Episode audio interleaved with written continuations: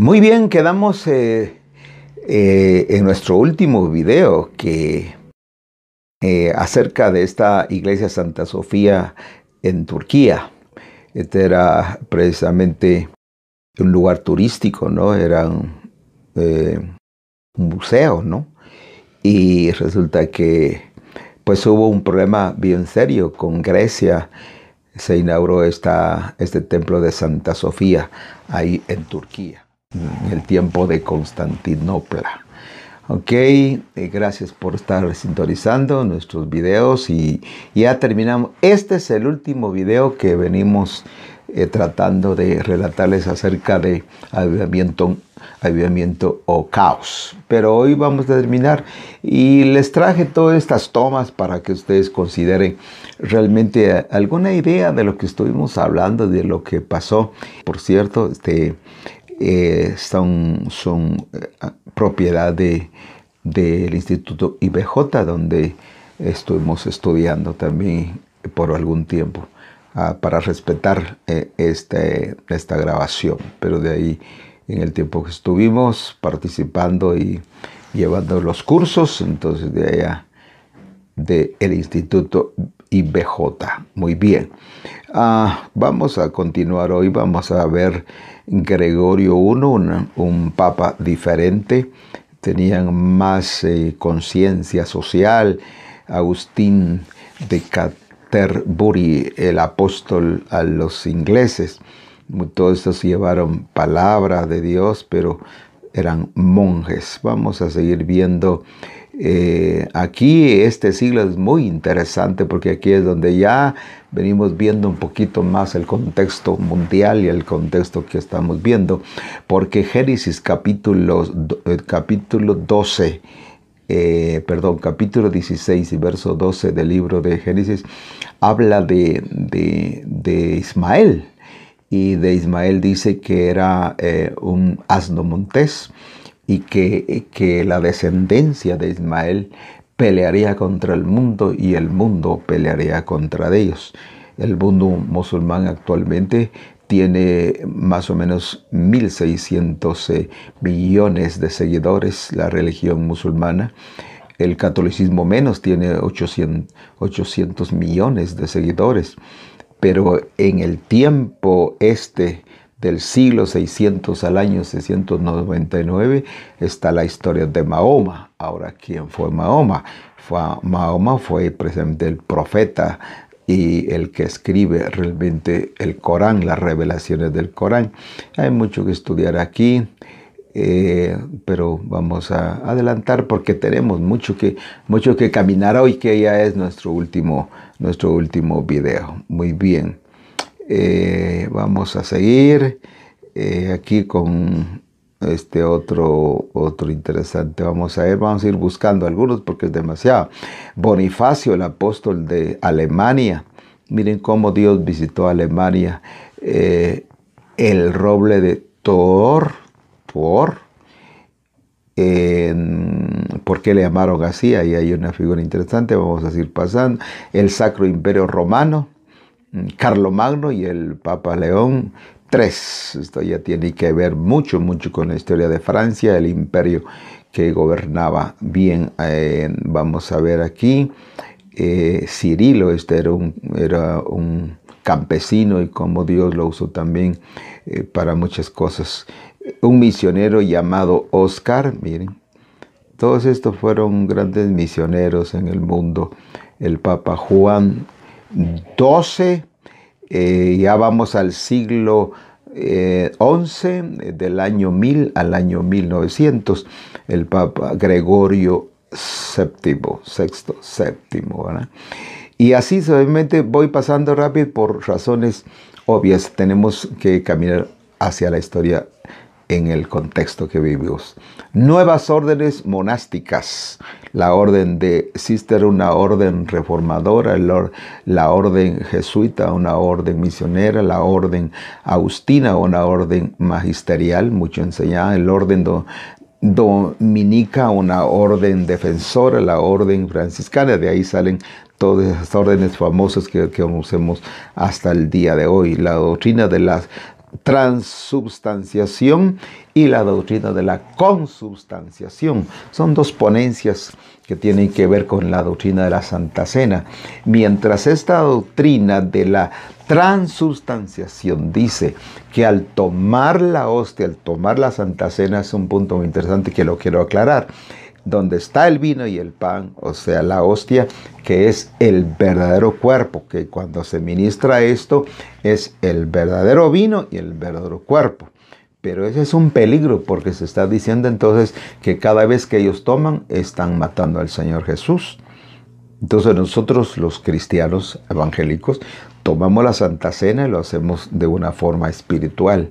Es decir, el vino símbolo de su sangre, y el pan, símbolo de su cuerpo.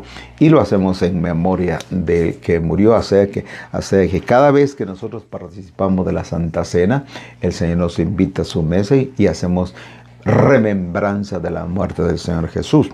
Esa sería la consubstanciación, mientras que aquí esa transubstanciación es la creencia de que la sustancia del pan se convierte literalmente en la sustancia del cuerpo de Cristo y que la sustancia del vino se convierte literalmente en la sustancia de la sangre de Cristo dentro del que los reciben. Eh, cosa que no es cierto, ¿verdad?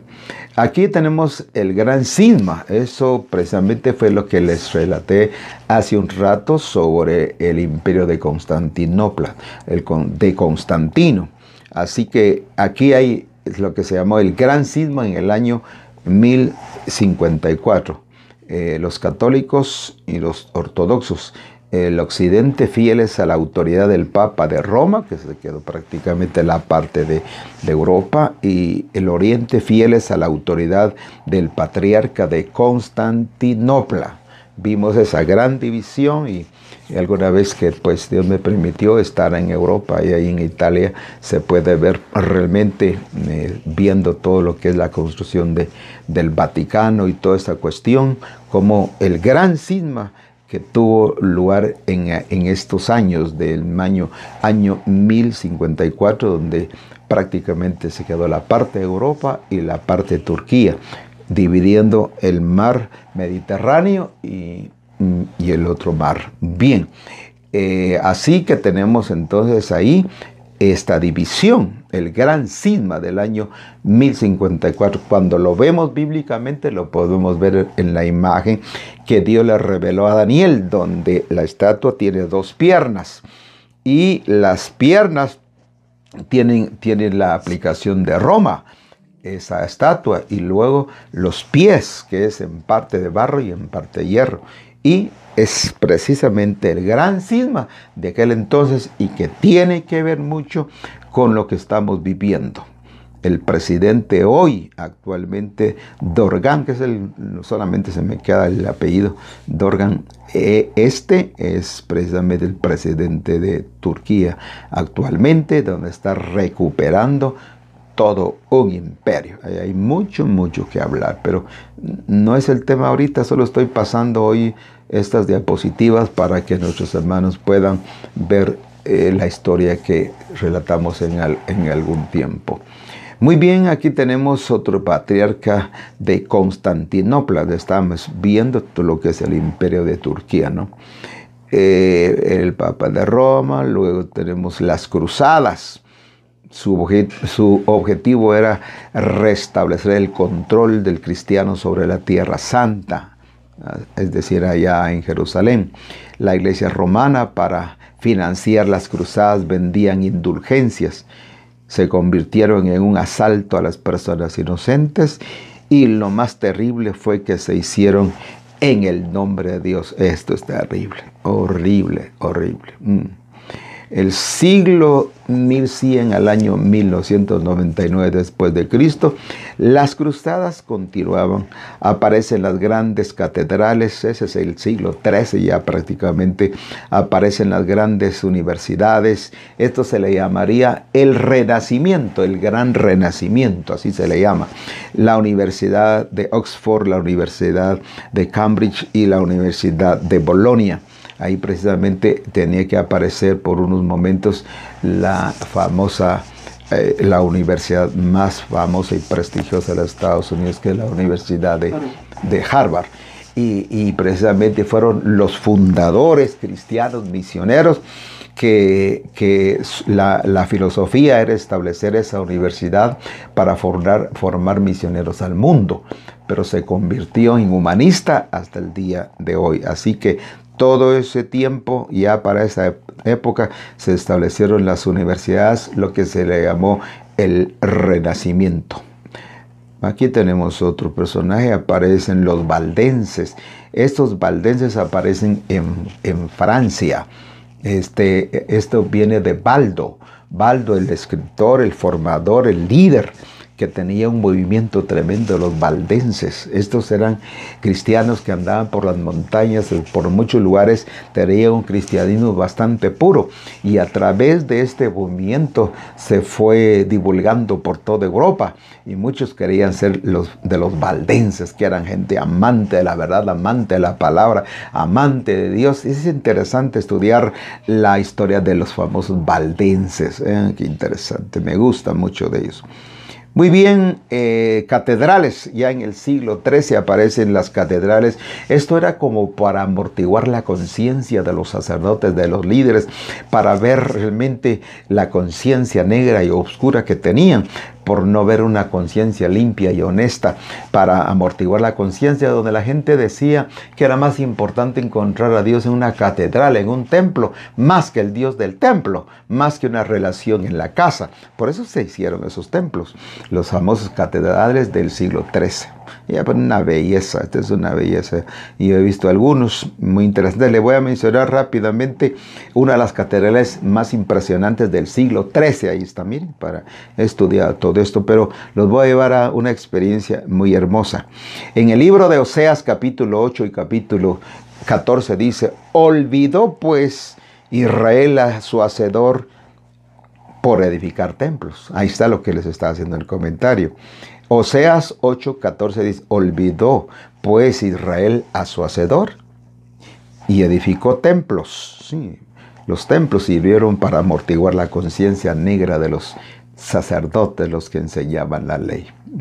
Veían más importante eso, que encontraban a Dios ahí, que la relación personal con Él no adoraban al Dios del templo, sino al templo. Y eso es peligroso, eso se ve en nuestros días también.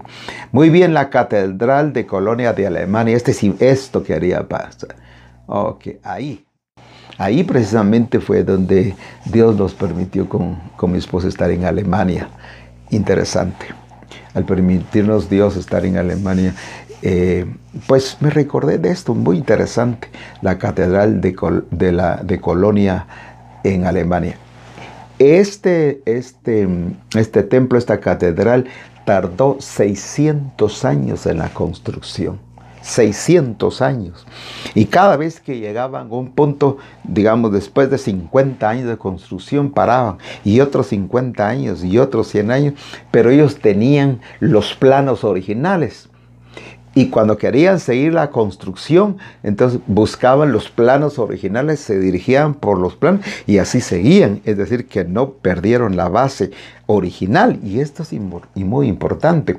La iglesia se está perdiendo en este mundo porque han perdido los planos originales, las bases originales, han perdido los fundamentos apostólicos y la, iglesia se ha ido por otro lado. Este, esta catedral es hermosísima. ¿Saben por qué? porque Dios permitió que guardasen los planos originales.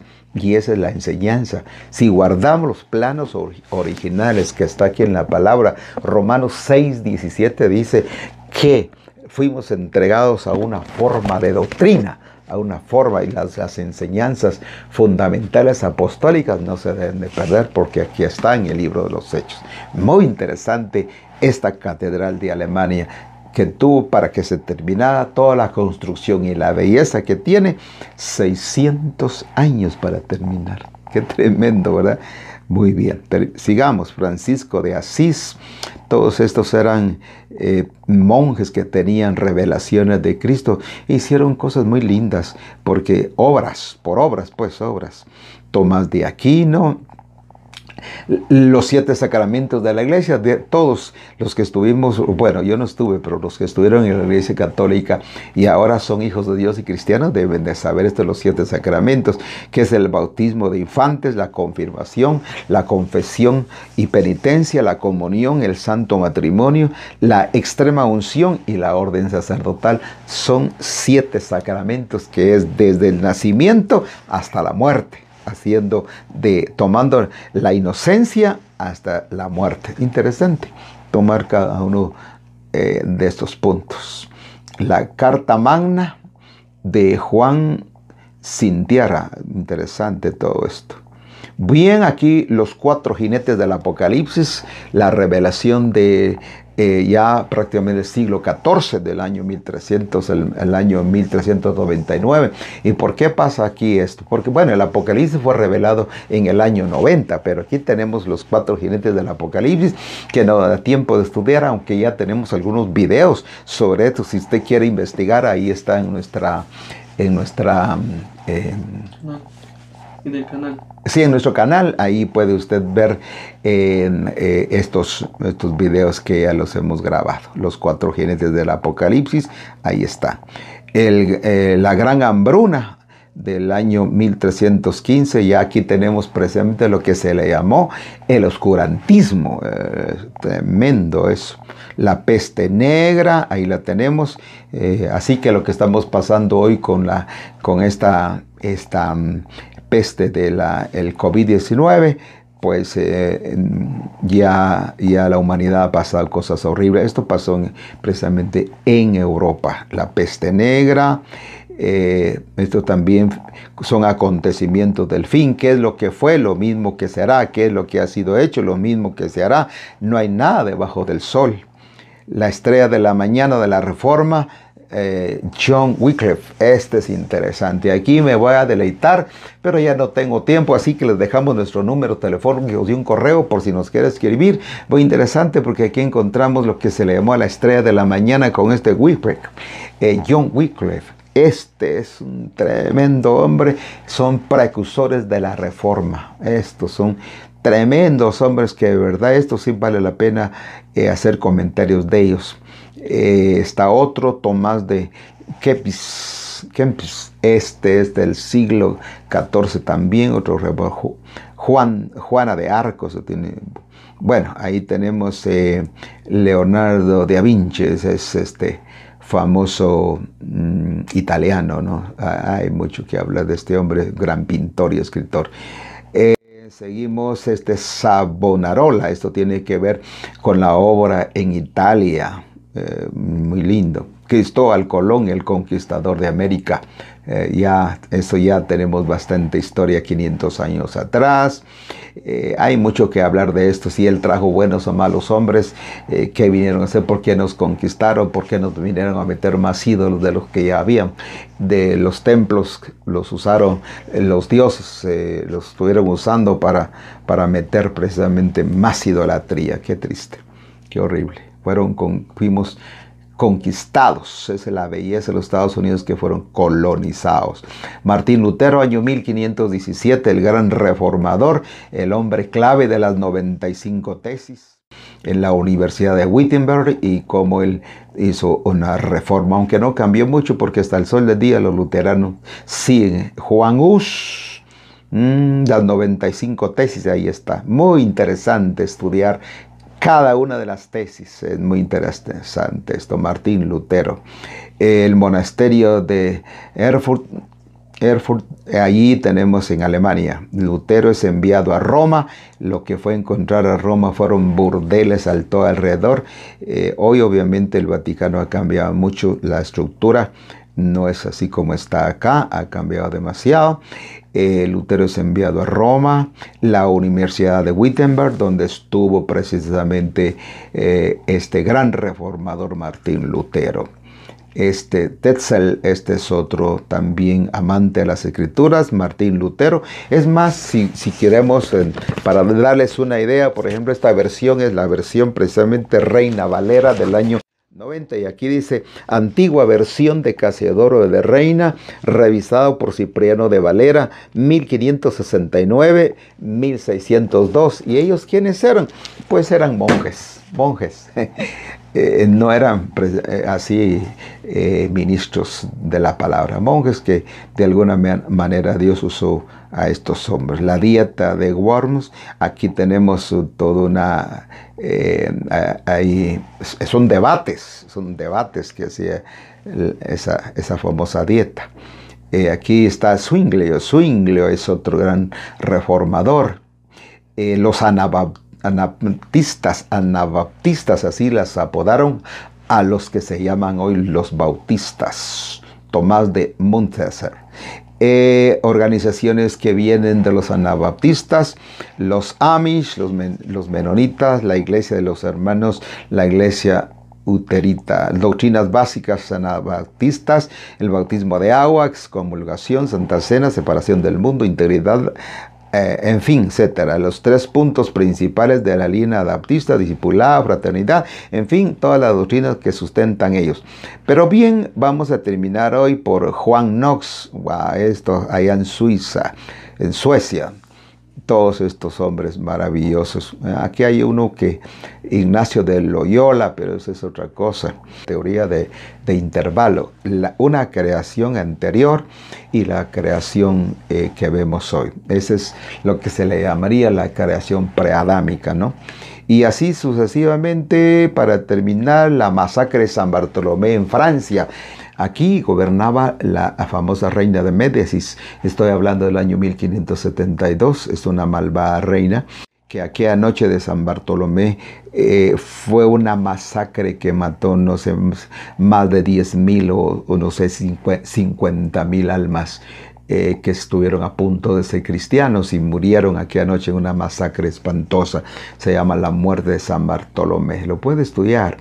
Eh, la reina de Catalina de Médicis, 24 de agosto de 1572. Ahí tienen ustedes un cuadro triste.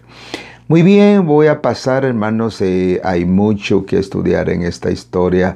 Eh, los puritanos, mm, los, las, las líneas doctrinales que sustentaban la integración de sus vidas diarias, la pasión por la acción efectiva, su estabilidad familiar, en fin, los anglicanos, los episcopales, los anglicanos, luteranos, los bautistas, en fin.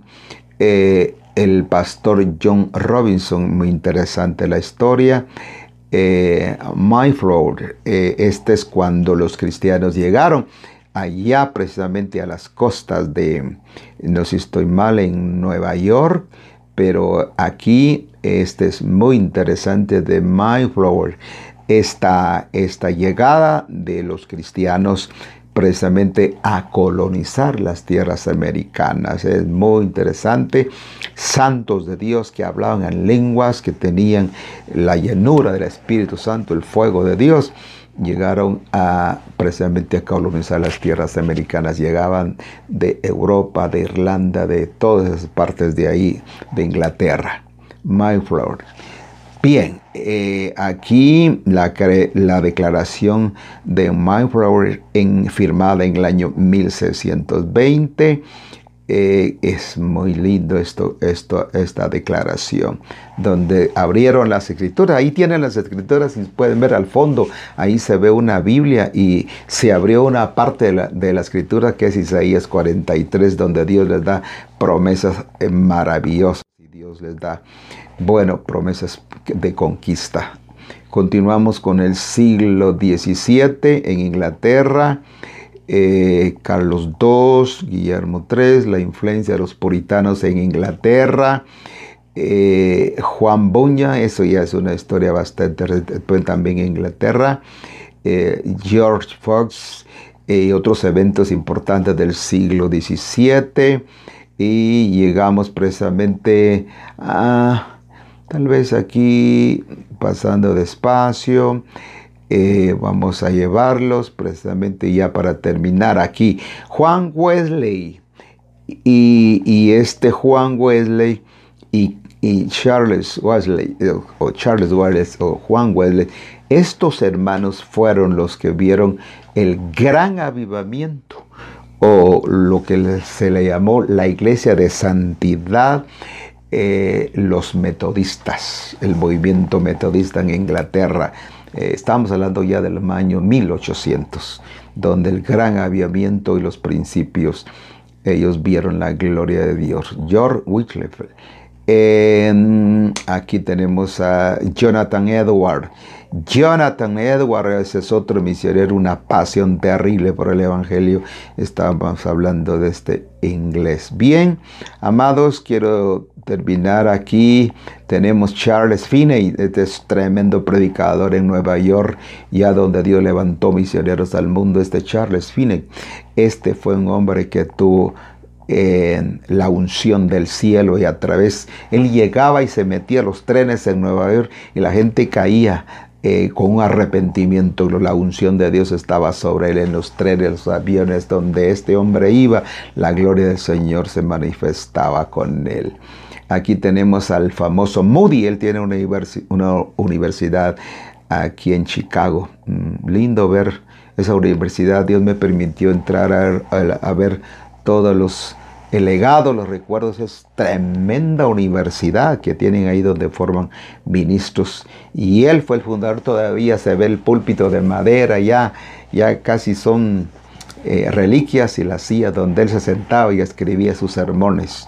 Este famoso Moody. Hay muchos libros. Charles Spurgeon es el, el príncipe de los predicadores. Hay muchos libros. Uh. Aquí tenemos también el llamado del siglo del renacimiento del Pentecostés, el llamado del siglo del renacimiento pentecostés.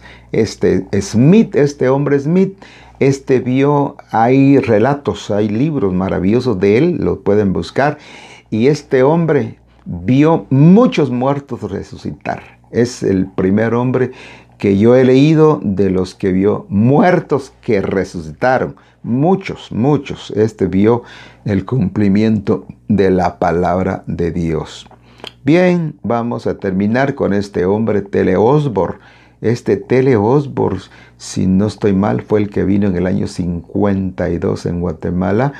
Y el gran despertar, aquí tenemos a Catherine Kulma, otra de las predicadores del siglo pasado, una mujer maravillosa, el avivamiento en Gales, 1904. Evan Robert, en Gales, Inglaterra.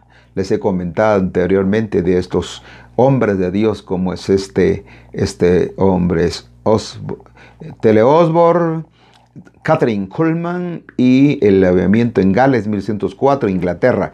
Evan Robert, y así se el avivamiento en la calle de Azusa, 1906, les he comentado algo de esto. Y, vamos a ver finalmente eh, la Primera Guerra Mundial, año 1917, 1918 terminó la Primera Guerra Mundial, la cruzada de la hermana de Amy, esta misionera tremenda, eh, y así sucesivamente. Billy Graham, uno de los grandes predicadores, eh, Oral Robert. Bueno, quiero, perdonen hermanos si estoy equivocado, si fue Tele Osborne o este Oral Robert, pero si no recuerdo mal, el que vino a Guatemala el gran avivamiento en el año 50 y en zona 4. Oral Robert, sí, yo creo que fue Tele Osborne. Bien, eh, este Tele Osborne. Luego, aquí en Guatemala la bomba atómica, eh, los misiles en Cuba, eh, lo que se llama ya la parte de la Guerra Fría, la guerra en Vietnam, la perdió Estados Unidos con muchísimos hombres, el problema que pasó en el Watergate, que está también por acá, el movimiento del carismático, 1910, el año 67, un movimiento tremendo del Pentecostés, y finalmente del siglo XX, la guerra de los seis días, eh, eh, territorios conquistados por Israel en la guerra de los seis días, mm, la guerra del Yom Kippur del 6 de octubre de 1973, el escándalo de Watergate fue por eso cuando se descubrió del por qué realmente eh, Estados Unidos perdió la guerra en Vietnam, cuando se descubrió este, este gran escándalo aquí eh, con este presidente famosísimo, ¿no? Eh, Watergate. La cortina de hierro se derriba y ya viene muchas a mucha paz a este mundo. Supuestamente se derrumba mm, ese muro eh, entre las dos Alemanias y muchas cosas que vinieron. Bueno, el activismo político, la psicología cristiana, los principios de seminarios, los últimos años del siglo XX, predicadores del mensaje de paz, de poder y prosperidad, surge la mega iglesia, eh, cantidad y no tanto calidad. Algunos pronósticos equivocados acerca de la segunda venida de Cristo que se hablaba en ese tiempo entonces.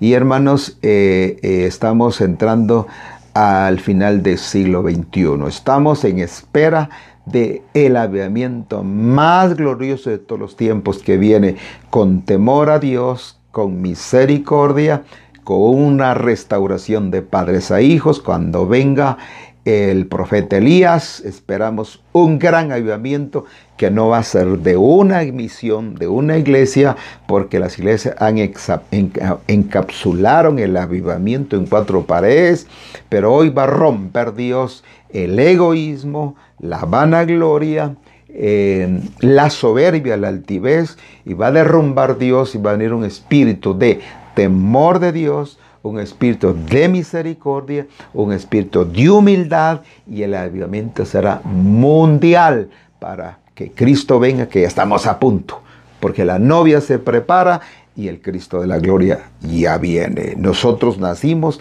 para un tiempo como este. Lo que se sucede en el siglo I, ustedes y yo ya lo escribiremos también. En nuestro turno no está contemplado este curso porque nosotros lo veremos. Así que vamos a ver preciosas y grandísimas promesas del Señor. Por hoy Dios los bendiga. Disculpen, eh, un poquito cansado aquí porque tengo que concentrarme en tanta historia, tantos datos que a veces se me escapa algunos, pero es a grandes rasgos que es demasiado y recopilar tanta información pues cuesta un poquito. Así que muchas gracias por su atención. De verdad, los bendigo, les animo a que sigamos adelante por hoy, gracias y nos vemos en un próximo tema que será un poquito distinto, pero bendición para todos.